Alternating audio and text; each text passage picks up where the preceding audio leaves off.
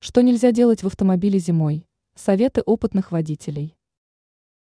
Зимой машина достаточно часто подвергается стрессу из-за мороза. Проблемы испытывает и водитель, который вынужден очищать транспорт от снега. Опытный автолюбитель знает, что на стекло нельзя лить кипяток или даже очень горячую воду. Но есть и другие действия, которые нельзя делать в процессе эксплуатации автомобиля предлагаем обратить внимание на некоторые базовые рекомендации. Что нельзя делать с машиной зимой? Не стоит запускать мотор и начинать чистить снег в надежде прогреть салон, так как работа на холостых оборотах вредит транспортному средству. Также не рекомендуется силой дергать безрамочную дверцу, которая примерзла, так как может лопнуть стекло. Если вы все же решили отогреть стекло при помощи теплой воды – то следите, чтобы она не затекла в пазы и замок. Потом вы просто его не откроете.